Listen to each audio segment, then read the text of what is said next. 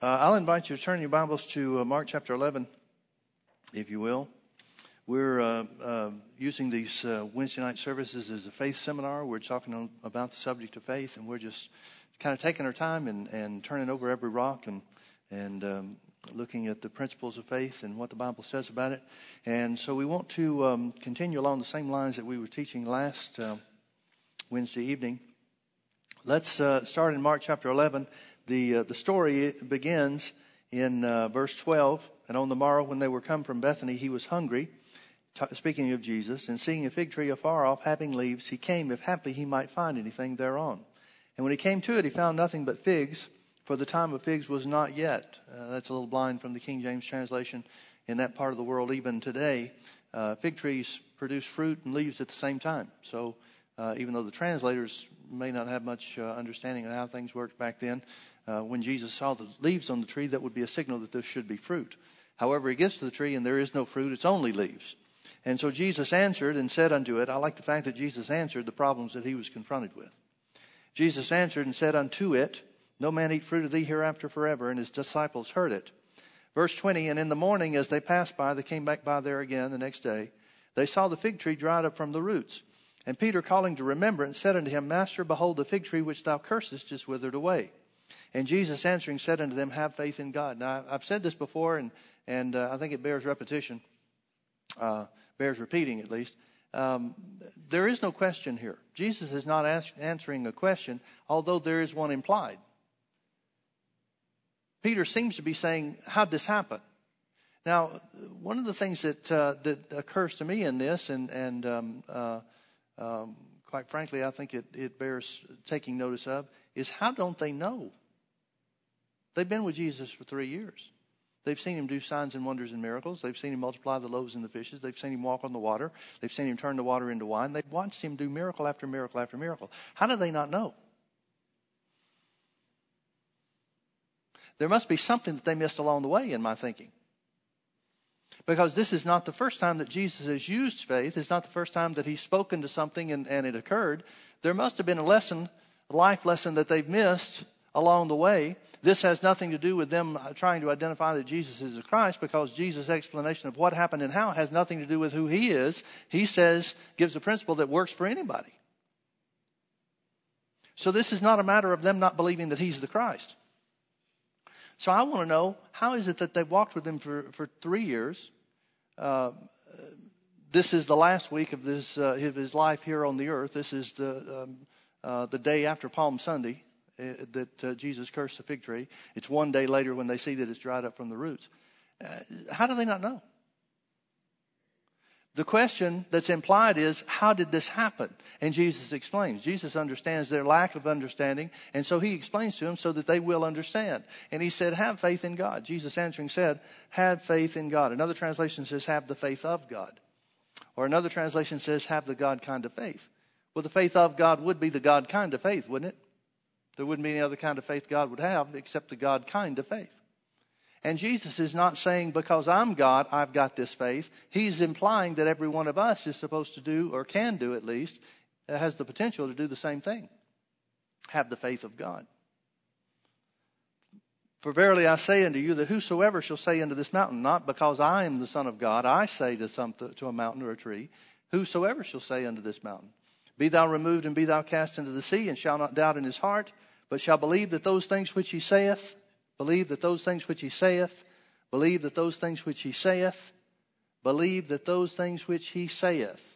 shall come to pass. He shall have whatever he believes. No, I don't have what he says. Notice it's believing in the heart and saying with the mouth. Now again, I'm perplexed because the disciples didn't know this, because they've exercised faith throughout the 3 years, at least a part of the 3 years that they've been with Jesus. There's no way they could cast out devils and heal the sick without exercising faith.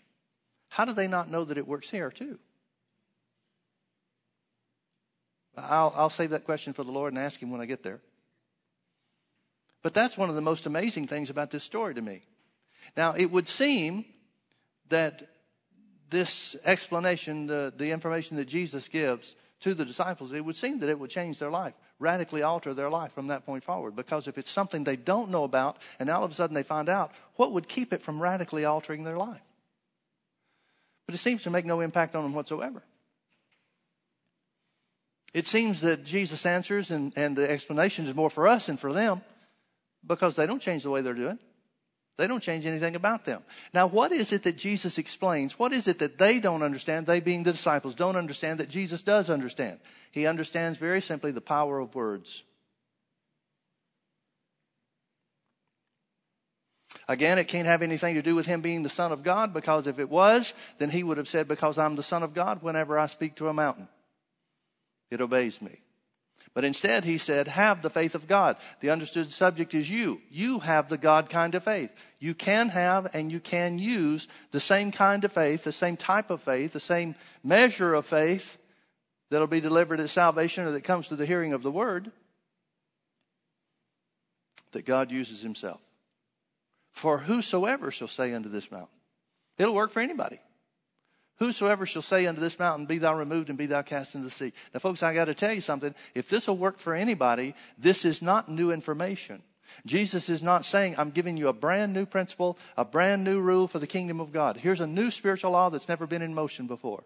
I understand why you wouldn't understand, guys, why I'm able to curse the fig tree. Because now here's a new spiritual law. But that's not true. This spiritual law has been around from the beginning. And it's an amazing thing that Israel didn't know it. Whosoever shall say unto this mountain, be thou removed and be thou cast into the sea, and shall not doubt in his heart, but shall believe in his heart, independent of what things look like or how things feel, but shall believe in his heart that what he saith, whatsoever things he saith, whatsoever things he saith, whatsoever words he speaks, shall come to pass. Notice what you're supposed to believe if you're going to operate in the God kind of faith. Notice what Jesus believed when he operated in the God kind of faith. He believed that his words would come to pass. Yeah, but some people say, and here's where the church gets messed up. The church looks at that and says, well, that was Jesus. Of course it would work for him. Jesus didn't say this will work for me because I'm the Son of God. He said, whosoever can make this work. Anybody can make this work. Everybody can make this work. But you got to understand the power of words. That's what they didn't get. That's what so much of the church doesn't seem to get today. That's what so many word of faith type people don't seem to get today. For verily I say unto you that whosoever shall say, first thing about faith he mentions is the words you speak. Whosoever shall say unto this mountain, be thou removed and be thou cast into the sea, and shall not doubt in his heart. A simple explanation of that would be, shall not speak to the contrary, but shall believe that those things which he saith shall come to pass. He shall have whatsoever he saith. He shall have whatsoever he saith. Now, I'm going to go to some scriptures, and I don't really think you're going to have time to turn with me on these things, and I don't want to take the time for everybody to get there. So if you want to take notes and make a note of these references, and maybe you'll surprise me. Maybe you can get there in time anyway. But anyway, just to let you know, I'm going to go pretty quickly through some of these things. Jesus said in Matthew chapter 12, when he was talking to the Pharisees, he was explaining to them certain principles. Beginning in verse 35, he said, a good man out of the good treasure of the heart. Well, Jesus is talking about believing in the heart in Mark 11:23. So now he's talking about the heart again. He's speaking of the spirit of man, the eternal part of man. A good man out of the good treasure of the heart bringeth forth good things. And an evil man out of the evil treasure bringeth forth evil things. Now the word evil means hurtful. It means contrary. It doesn't mean somebody that's despicable, somebody that's a Hitler type person or a murderer or something like that. It means somebody that works to the contrary. In other words, the evil man that he's talking about is somebody that operates contrary to the word of God. Jesus is using this example for the Pharisees that he's talking to. A good man out of the good treasure of his heart. What's the good treasure of the heart? The word of God that you put in your heart. That's what makes you a good man, is you choose to live by the word and you put the word in your heart. A good man, a man that chooses to live by the word, in other words, out of the good treasure of the heart, the word that he puts on the inside of him, the word that he accepts as truth in spite of the contradicting circumstances, brings forth good things. What good things is he talking about? Things that line up with the word. Things that the word says you can have. But an evil man, a contrary man, out of the evil treasure of his heart, he's putting anything and everything else in his heart except the word, living by his senses instead of by his walking in the Spirit, walking by faith, out of the evil treasure of his heart brings forth evil things. Now, what evil things or good things is he talking about? Verse 36, but I say unto you that every idle word. Now, he hadn't changed subjects, folks. So if he's talking about brings forth good or evil things out of your heart in verse 35, then verse 36, when he's talking about words, words are the things that you bring forth out of your heart, whether they be good or evil. But I say unto you that every idle word that men shall speak, they shall give account thereof in the day of judgment. Verse 37, for by your words thou shalt be justified, and by thy words thou shalt be condemned. Now, please notice the principle that Jesus is talking about. He's saying it's your words that make the difference. It's not God's will for your life that makes a difference on what you're going to have or what's going to come forth from you and be realized in your heart or in your life. What's going to make the difference is your words.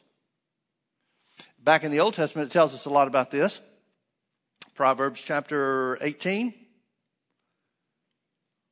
verse 21. Death and life are in the power of the tongue, and they that love it shall eat the fruit thereof. The fruit of what? The fruit of your tongue. What is the fruit of your tongue? Words. Words. Death and life are in the power of the tongue. Notice it does not say the power of death or life is in the tongue.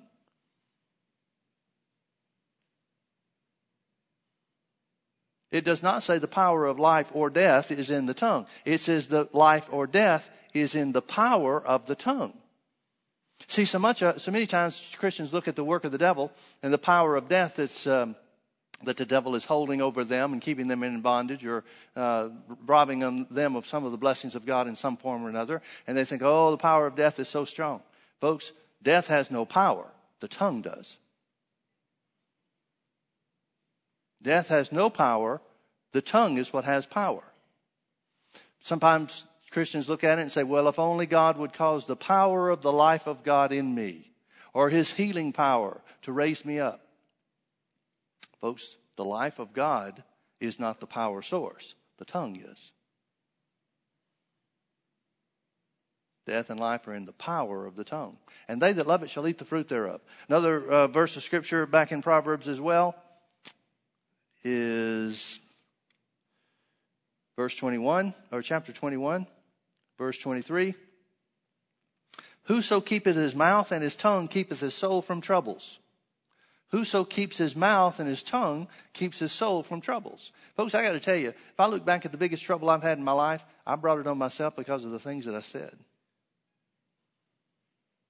Now, don't get me wrong. I blamed the devil for it every minute of it when it was going on. But the devil wasn't my problem. I was my problem. And until I corrected what I was saying, until I corrected the principle, the spiritual law of life and death is in the power of the tongue, nothing was going to change for me. Whoso keepeth his mouth and his tongue keepeth his soul from troubles. You can fix a lot of your problems just by saying the right things. Proverbs chapter 12, verse 18. There is that which speaketh like the piercings of a sword, but the tongue of the wise is health. Another translation, the tongue of the wise speaks only health. So it's saying that your words can either bring piercings to your life or it can make you healthy. Why is that? Because of a spiritual law that God revealed to Israel long, long, long ago. In Numbers chapter 14, when Israel comes to the 12 tribes of Israel come to the edge of the promised land, Moses sends 12 spies, one spy from each of the 12 tribes of Israel into the promised land. Told them, go spy out the land. See the land that God told us about. They come back and they bring the fruit of the land. It's awesome. It's better and bigger and more fruitful than anything they've ever seen before. But 10 of the 12 spies come back with what's called an evil report in Scripture. Now, the evil report is something contrary to the Word. They didn't come back lying. They didn't come back speaking vulgarities or telling dirty jokes or anything like that we might think of as evil. They came back with a report that was contrary to the Word of God. Now, that's the evil man out of the evil treasure of his heart that Jesus was talking about over in Matthew chapter 12. A man that chooses to speak contrary to God's word because of the circumstances. And so they brought forth an evil report. An evil man out of the evil treasure of his heart brings forth evil things. That evil report was the land is everything God said that it was, but we can't take it because there's giants in the land and they're bigger than us, they're stronger than us, and they see us as grasshoppers because that's the way we see ourselves too. Two men, Caleb and Joshua, stood up and said, wait a minute, stop right here. There are giants in the land. There are people that are there, but don't worry about that. Don't be moved by that. God gave us this land. God will see us through. He's on our side. Remember what he did with the Egyptians? How he destroyed the greatest army on the face of the earth. Stick with God. We can do this. Don't rebel against the Lord. We can do this. Now here's two good men out of the good treasure of their hearts bringing forth a good report or good fruit. The fruit is the words that they spoke. The evil report was evil fruit, contrary to the word of God. The good report, the good fruit, was Caleb and Joshua saying, we can do this because God's on our side. Don't worry about how big the walls are. Don't worry about how strong the people look. God's bigger. But all the congregation lifted up their voice that night and wept, and they cried and said, oh, if only we'd stayed in Egypt. Yeah, because it was so great there. And then they said, oh, if only we could have died in the wilderness. Well, it's not too late for that. And again, Caleb and Joshua try to stop them. Look, don't do this. Don't rebel against God. Turn back. Let's do what God said. Stick with the word. But in Numbers chapter 14, verse 28, well, maybe we ought to back up into verse 26. The Lord spake unto Moses and unto Aaron, saying, how long shall I bear with this evil congregation, which murmur against me? I have heard the murmurings of the children of Israel, which they murmur against me. Now think about God's position. God's brought them out of Egypt with signs and wonders and miracles. He's destroyed the Egyptian army that came in to wipe them out. Parted the Red Sea for them. He's brought water from the rock. He's provided for them in the wilderness. Done all kinds of things for them. And now God says, how long shall I put up with this evil congregation? Why are they an evil congregation? Because they won't accept what God said to be true. They're operating contrary to the word of God because of the circumstances. Folks, you need to understand God sees evil, good and evil a whole lot different than the church does.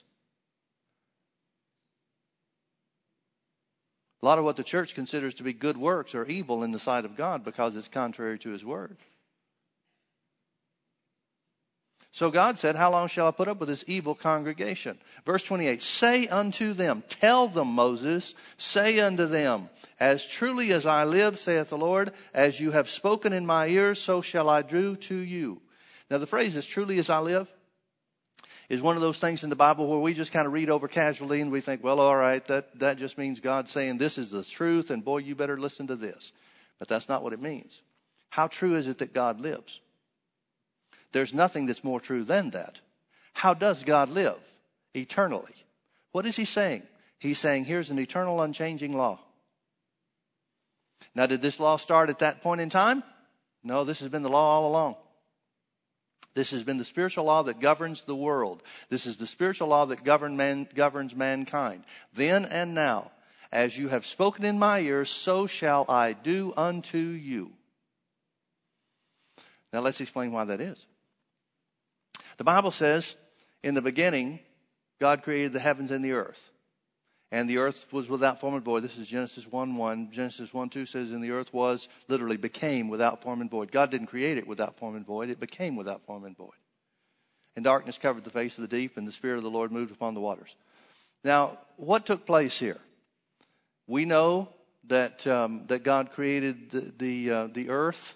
What we know of as the universe, the stars, the heavens, meaning our atmosphere, in 6 days. It says in verse 1 of Genesis 1 that in the beginning God created the heavens and the earth. Now, the heavens and the earth, the heavens that it's speaking about in verse 1 is a different heaven than what he made later on in the 6 days of creation.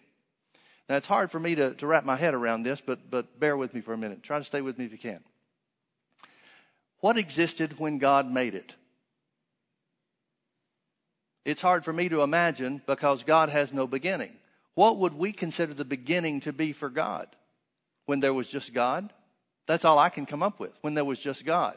Well, where's God living? Well, he's just God. God doesn't live anywhere until he makes a place for himself. It wasn't like God was born into heaven. God didn't have a father. He didn't have a mother. There is no beginning. There is no end of him. So somewhere, and of course this doesn't compute because there is no time with God. But in our thinking, in my linear thinking, there has to be at least 1 second where God was alone and then he made something else. Now, please realize I know I'm wrong, but you get the point I'm trying to make. In the beginning, God created the heavens and the earth. What did God make for himself? At whatever point in time, however, whenever, what did God make for himself? He made himself a spiritual realm. There could not have been a spirit realm before God, so there had to be a spirit realm after God. That makes sense, doesn't it? Now, again, I don't understand how this would work, but that has to be the truth. If God is just part of a spirit realm, and the spirit realm is as eternal as God, then God can't be the beginning of all things. Have I lost you completely? You do understand what I'm trying to say, don't you? Now, I understand that my thinking's flawed. I get that. I'm limited. There's no way I could understand this. No way any of us could. But in my thinking, I have to come up with at least that much logic. How did God create the spirit realm? Well, God created the spirit realm the same way he created the natural realm. He spoke. John said, in the beginning was the Word, and the Word was with God, and the Word was God. In other words, in the beginning, whatever the beginning is, there was nothing but God and Jesus and the Holy Spirit. And then God made things. The Bible says in Hebrews chapter 11, verse 3, we understand by faith that God created the worlds. He framed the worlds from the Word of God. In other words, everything that God made, the spirit realm, whatever there is in heaven, and what we would know of as heaven, which is different from the heavens that are spoken of in the 6 days of creation. That means the atmosphere. In the heaven that God lives, he created that. He created the realm for himself by his Word, right? So what rules in the spirit realm? God's Word. He created a spirit realm designed to be ruled by his Word.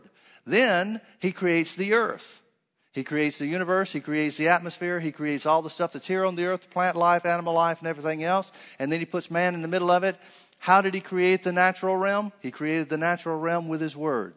Now, if God's Word is supposed to rule in the spirit realm, what's supposed to rule in the natural realm? Man's Word. That's why he creates man and puts him in the middle of everything and says, I give you dominion.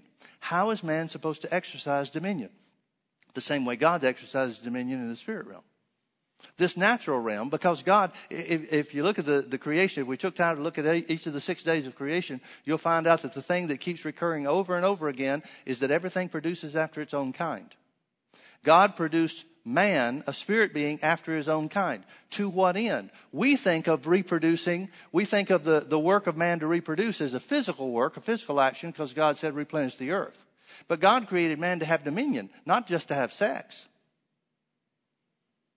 not just to repopulate. He made man to have dominion. And so reproducing natural children is only part of man exercising his dominion. So how is man supposed to exercise his dominion here on the earth? Through his words.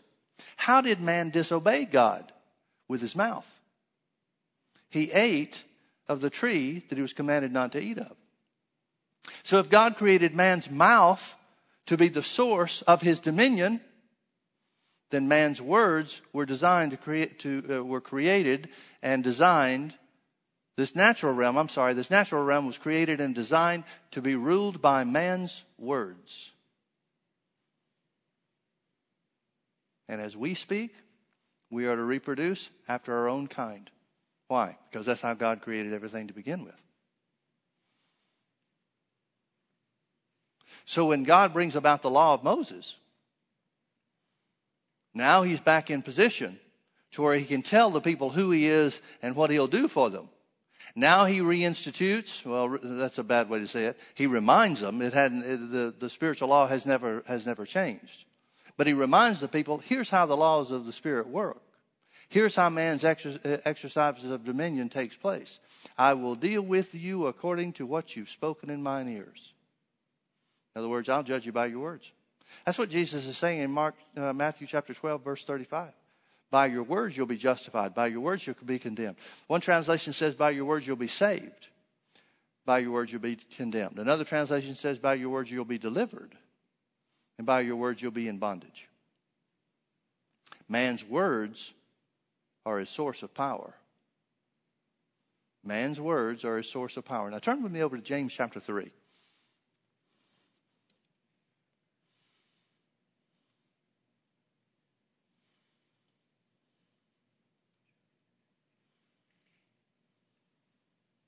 James chapter 3, let's start reading. Let me turn in my Bible here too, because I want to read from another translation on this.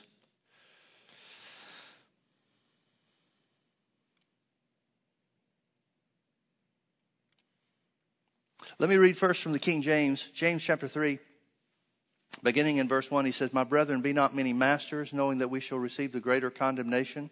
For in many things we offend all.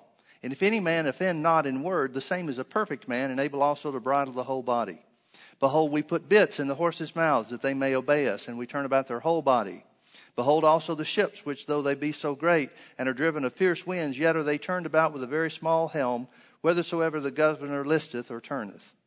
Even so the tongue is a little member, and boasteth great things. Behold how great a matter a little fire kindles.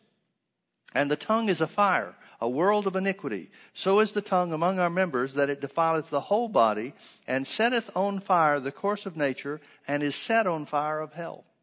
Now let me read this to you from the Amplified. Let me start in verse 2. For we often stumble and offend in many things.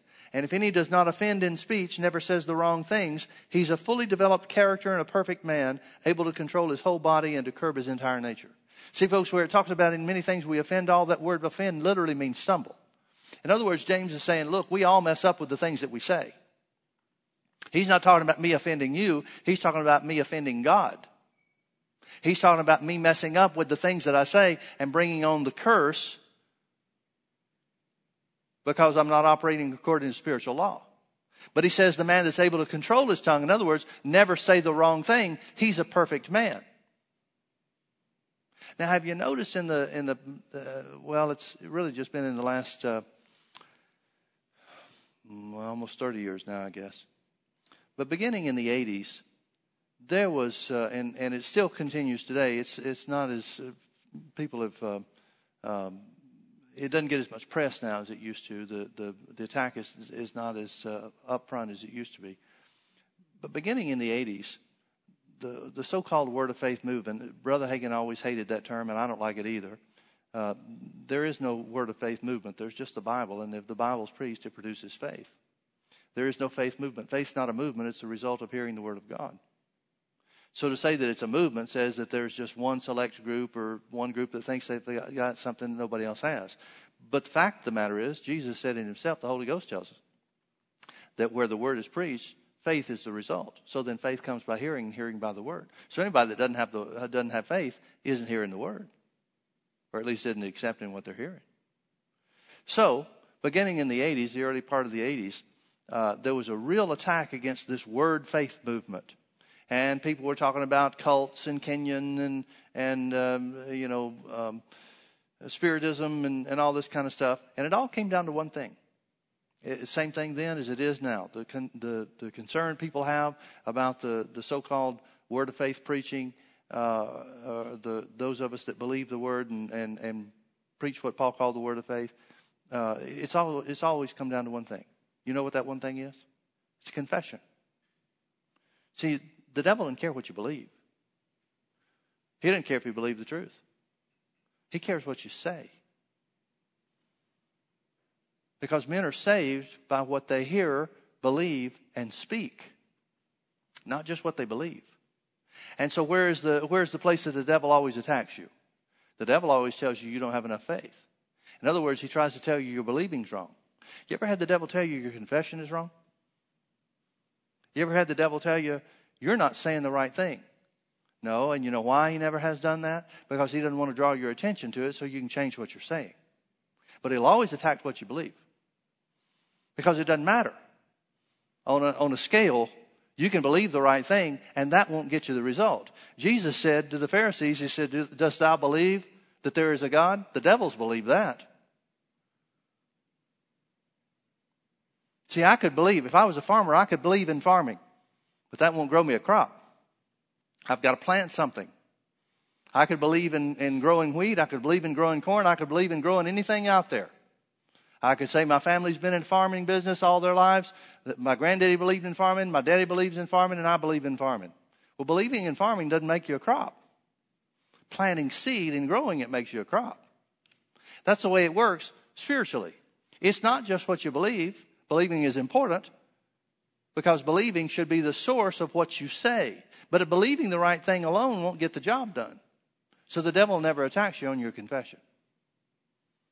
Oh, he might bring a thought to you, you said the wrong thing and so forth, but you know as well as I do that you can repent for messing up and it's done. It's gone away. It's wiped away. That's not something that will hold against you or keep your promise from coming. But it'll always attack you on what you believe. That's the way the devil has always attacked faith in God's word. He attacks it based on belief. He attacks the confession part, not the believing part. And that's where the so-called Word of Faith group has gained has endured all of their criticism and all of the persecution and all the other stuff. It's all about what you say. What do they use as a criticism tag for us? Oh, that name it and claim it group. What do they care what we claim? The devil cares, because he knows that that God will deal with us according to what we've spoken in his ears. That's the spiritual law. And that's the spiritual law that Jesus is explaining to the disciples in Mark chapter 11. He said, whosoever shall say unto this mountain, be thou removed and be thou cast into the sea, shall not doubt in his heart, but shall believe that those things which he saith shall come to pass, he shall have whatsoever he saith. Now, folks, this is not the first time they've heard this story. This is not the first time they've seen this or had the opportunity to learn this lesson. Let me prove it to you. Turn with me over to, well, wait a minute. Wait, I'm trying to get away from this too quick. I forgot we need to finish in James chapter 3. Let me go back to verse 2. For we often stumble and fall and offend in many things. And if anyone does not offend in speech, meaning never says the wrong things, he is a fully developed character and a perfect man. Notice what makes you perfect in the eyes of God. The words you say. Notice God doesn't say you're perfect when you learn everything. See, so many Christians are trying to learn everything. Folks, concentrate and focus on what you say, not just what you've learned. Because the more you say and speak in line with the Word of God, the more you'll learn. If any man does not offend or say the wrong things, he is a fully developed character and a perfect man, able to control his whole body and to curb his entire nature. Do you realize what the key to controlling sin, dealing with temptation effectively is? The words you speak. Verse 3, if we set bits in the horses' mouths to make them obey us, we can turn their whole bodies around. James is using the example, a natural illustration that everybody should understand. No man has the strength that a horse does. So how are we going to control and dominate a horse? We put something in his mouth, a small thing in his mouth, that thing in his mouth is able to turn him around and make him go wherever you want him to go and stop when you want him to stop and so forth. In other words, the horse's body, stronger than any man, is controlled by the man's use of the horse's tongue or mouth. He uses another example. Likewise, verse 4, look at ships. Though they are so great and are driven by rough winds, they are steered by a very small rudder wherever the impulse of the helmsman determines. It doesn't matter how big a ship is, they've all got a rudder, and the rudder is tiny, tiny, tiny in comparison to the rest of the ship, the size of the rest of the ship. But that rudder will determine where it goes. That rudder will determine the course of that ship's direction. It's saying the same thing about the tongue. It's using these as examples for the tongue. The tongue sets the direction for a man's life, whether it be good results or bad results. Verse 5, even so the tongue is a little member, and it can boast of great things. See how much wood or how great a forest a tiny spark can set ablaze. And the tongue is a fire, a world of wickedness set among our members, contaminating and depraving the whole body and setting on fire the wheel of birth, the cycle of man's nature. Now I want you to get that phrase. The cycle of man's nature. Again, I'm reading from the Amplified. The tongue is a fire, a world of wickedness set among our members, contaminating and depraving the whole body and setting on fire the wheel of birth, the cycle of man's nature, being itself ignited by hell. You know what this means, the cycle of man's nature? Look at everything in the world that identifies that God is a good and a repairer. You cut your hand, what happens? It heals. There is healing built into the human body. Well, you know as well as I do that if you go for insurance, to buy an insurance policy, medical insurance, life insurance, whatever, they've got a whole list of medical history questions. They've got a whole list of questions. They want to know, what was your family history? Did your mother and daddy die of lung disease or cancer or whatever else? They have heart disease. They want to know your family history. You know why? Because that's the cycle of man's nature. There is a genetic disposition that all men and women, all people on the earth have, that is very often reflected in their family history. Now, the Bible says, well, let me back up. We know that God didn't create man to be subject to sickness. That came as a result of the fall in the Garden of Eden, right? Then what was God's original plan for the cycle of man's nature? For everybody to be healthy. What changed that? Very simply, the use of man's mouth. Now, what did man lose? Well, apparently, man lost the understanding of how spiritual laws operate. Man lost the understanding that his words govern his life. Because from that point forward, man began to speak contrary to what God's word says, speak contrary according to what God says we should have or can have. That same thing is true today. You've got people saying words that are contrary to God's laws of healing, God's laws of blessing, God's laws of provision, and so forth. Instead of saying, and because we, as a result of understanding that our words carry power, people don't even think about what they're saying. They'll just say whatever they feel. If you knew that your financial situation was from this moment forever going to be governed by the words you speak, how many times would you say you were broke? If you knew that every time you said the word broke, or don't have enough, or use some phrase that showed lack, if you believed that that would cause you to experience lack, what would you say? But see, that's the spiritual law. That's what James is trying to say. It's saying that the tongue, because man lost his place with God, he lost his place of right standing with God, therefore his tongue was set on fire by the course of hell. And it was designed by the devil, it's been perverted by the devil, to change the course of man's life as destined and determined by God. That's why there's such a temptation, there's such a tendency for man to speak contrary to what God's word says. You ever been in a situation where you thought you were going to bust if you didn't tell somebody how bad you felt? Somehow or another, we think that's going to make us feel better, and it never does. Well, why is there such a temptation to say that?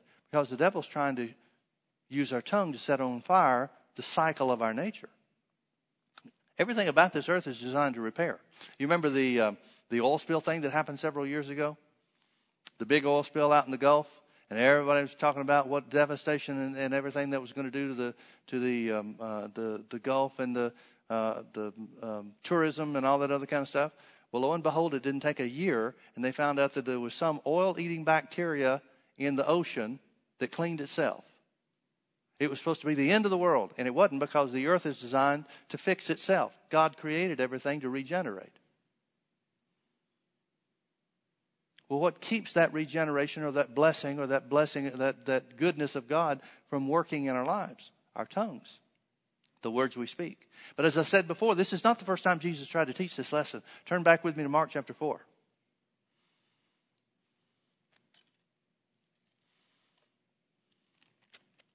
Mark chapter 4, Jesus has just told the story, the parable of the sower sowing the word. Explained it to the disciples, what you believe, what you hear affects your life. That's intended to be the case, because what you hear should affect what you say. And let's start in verse 35. And the same day when the evening was come, he said unto them, let us pass over to the other side. Notice what Jesus said. Let's go to the other side. Now stop right there for a second. Let me talk to you. Why is Jesus wanting to go to the other side? Do you think there's a better view from that side of the lake? Is there a special fish restaurant he wants to go to that's over there? Why is he going to the other side? We have to conclude that Jesus determined some way or another, whether by divine revelation, whether it's his own wisdom in walking with God, whatever the case is, whatever the reason was, we have to conclude that Jesus determined that God wanted him on the other side of the lake. Jesus said himself that everything that he did at the will of the Father. So he has to conclude for some reason, maybe unknown to us, but not unknown to him, he had to conclude that God wanted him on the other side of the lake, right? It's the will of God for him to make it to the other side of the lake. I want to ingrain that reality into your thinking for a minute. God wants him on the other side. So what does Jesus say? Let's go to the other side. Now what happens? And when they had sent away the multitude, they took him even as he was in the ship, and there were also with him other little ships. Verse 37, and there arose a great storm of wind, and the waves beat into the ship so that it was now full. And he was in the hinder, the back part of the ship, asleep on a pillow, and they awoke him and said unto him, Master, carest thou not that we perish? And he arose and rebuked the wind and said unto the sea, Peace, be still. And the wind ceased, and there was a great calm. And he said unto them, Why are you so fearful? How is it that you have no faith? Can I ask you a question? What does their lack of faith have to do with the storm that they thought was going to kill them? Did their lack of faith cause a storm? This great storm of wind, these words that are used in the Greek literally mean mega storm. Mega storm of wind. We might call it wind shear. And there arose a great storm of wind, a mega storm. Now, why is the storm there? Well, we know the storm's not the will of God, because God's will has already been determined through our analysis, has already been determined for Jesus to make it to the other side. The storm is a hindrance to him getting to the other side. At least that's the way the disciples see it. Right? So why does Jesus rebuke the storm, calm the sea, and then says, Why are you so fearful? Have you no faith? What does their faith have to do with anything? Folks, their faith has to do with one and only one thing, and that is Jesus has already said, Let's go to the other side. He did not say, Let's get out in the middle and drown. He's already said, let us pass over to the other side. Why? Because it's the will of God for them to go. He expects them to understand that his goal, the end result of this trip, is the other side. So anything that comes up to hinder that success of getting to the other side, anybody should be able, in Jesus' thinking, anybody should be able to stand up and rebuke the sea and rebuke the wind and calm the sea. And they missed the whole point. Because notice what they did. Jesus says, Where have you no faith? Why are you so fearful? How is it that you have no faith? And they feared exceedingly and said one to another, What manner of man is this that even the wind and the sea obey him? You know what Jesus is trying to show them? The wind and the sea would have obeyed them.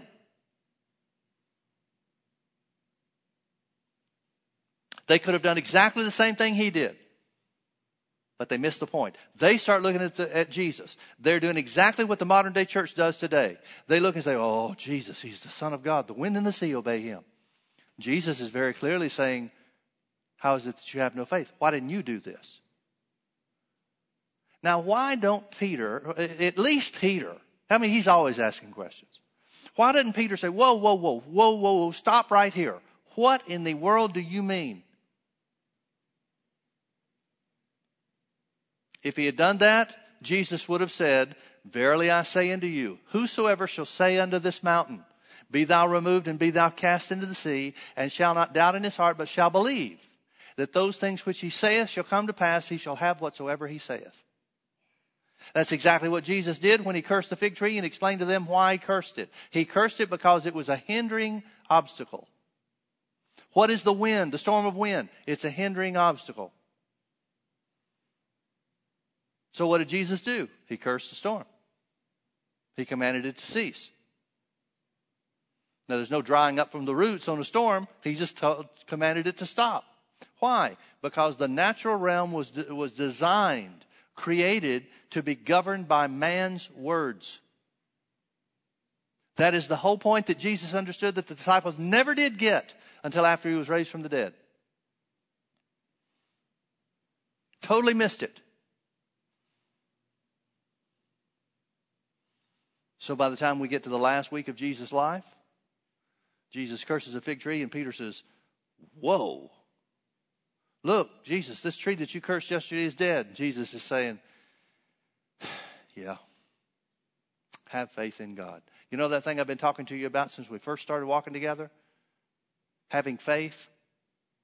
Here's how it works. One more time, here's how it works. Whosoever shall say unto this mountain, be thou removed and be thou cast into the sea, and shall not doubt in his heart. In other words, don't let the waves and the wind make you think that it won't work.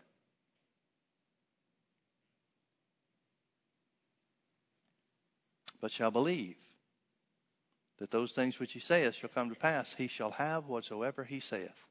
He shall have whatsoever he saith. He shall have whatsoever he saith. Folks, let me give you an example. We'll close with this. Let me give you an example. If you're riding down the road, you're driving down the road, and you're on a long stretch, long straightaway, and maybe it's a boulevard where there's traffic coming in from the sides and side streets and stuff like that. You're heading down the road at 55 miles an hour.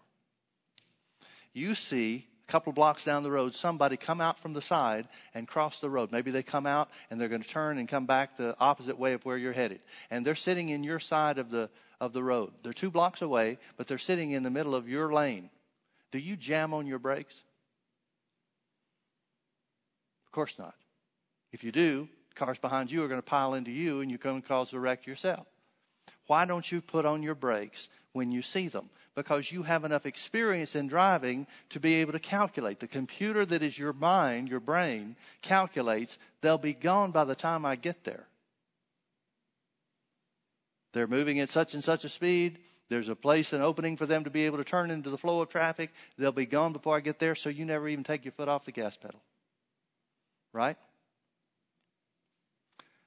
You know how people drive spiritually? They're jamming on the brakes every time something appears in their way. And they're screaming, oh my God, we're going to die. When Jesus said, whosoever shall say unto this mountain, be thou removed and be thou cast into the sea. And shall not doubt in his heart, but shall believe that those things which he saith shall come to pass. He shall have whatsoever he saith. You speak to the mountain, and by the time you get to the mountain, it'll either be gone, if that's what you said, or there'll be a road over it, or there'll be a tunnel through it. Because if you're walking in line with the Word of God, meaning God's will for you, you're in exactly the same position Jesus was when he said, let's go to the other side. It doesn't matter what the devil throws in the middle of this journey. It doesn't matter what he raises up. It doesn't matter what comes along. You have a right because of the dominion that God has given you and the dominion that Jesus reclaimed through his resurrection. You have a right for your words to come to pass. Folks, I would really recommend that you start meditating on that. I would recommend that you start saying, my words come to pass. According to the Word of God, my words come to pass. I've been given dominion here on the earth to carry out the will of God, so my words come to pass. Don't just look at it like God's words come to pass. That's true. And whenever you say God's words, speak God's words, then you have extra power there. But your words come to pass. Jesus did not speak the word of God when he said, no man eat fruit of the tree hereafter, forever. He said what he desired to be the result. There's a lot of things in life that God leaves to you as you being his partner to carry out his will and his plan and his purpose here on the earth. So you better get confident. You better become convinced that your words carry power because that's the unchanging spiritual law. God deals with us according to the words that we speak in his ear. Let's pray. Father, we thank you for your word. We thank you that it's true. We thank you that we have been given power and dominion here on the earth. The same dominion you gave to man has been reclaimed by Jesus through his sacrifice and his resurrection. Thank you, Father, that Jesus declared to us that all power was given unto him in heaven and earth. And then he delegated that authority unto us to be exercised according to your plan and your purpose. Thank you, Father, that as we put your word into our heart, we establish our hearts by putting your word into it and meditating in your word. We thank you, Father, that those words that we speak always, always, always come to pass. In Jesus' precious name, amen.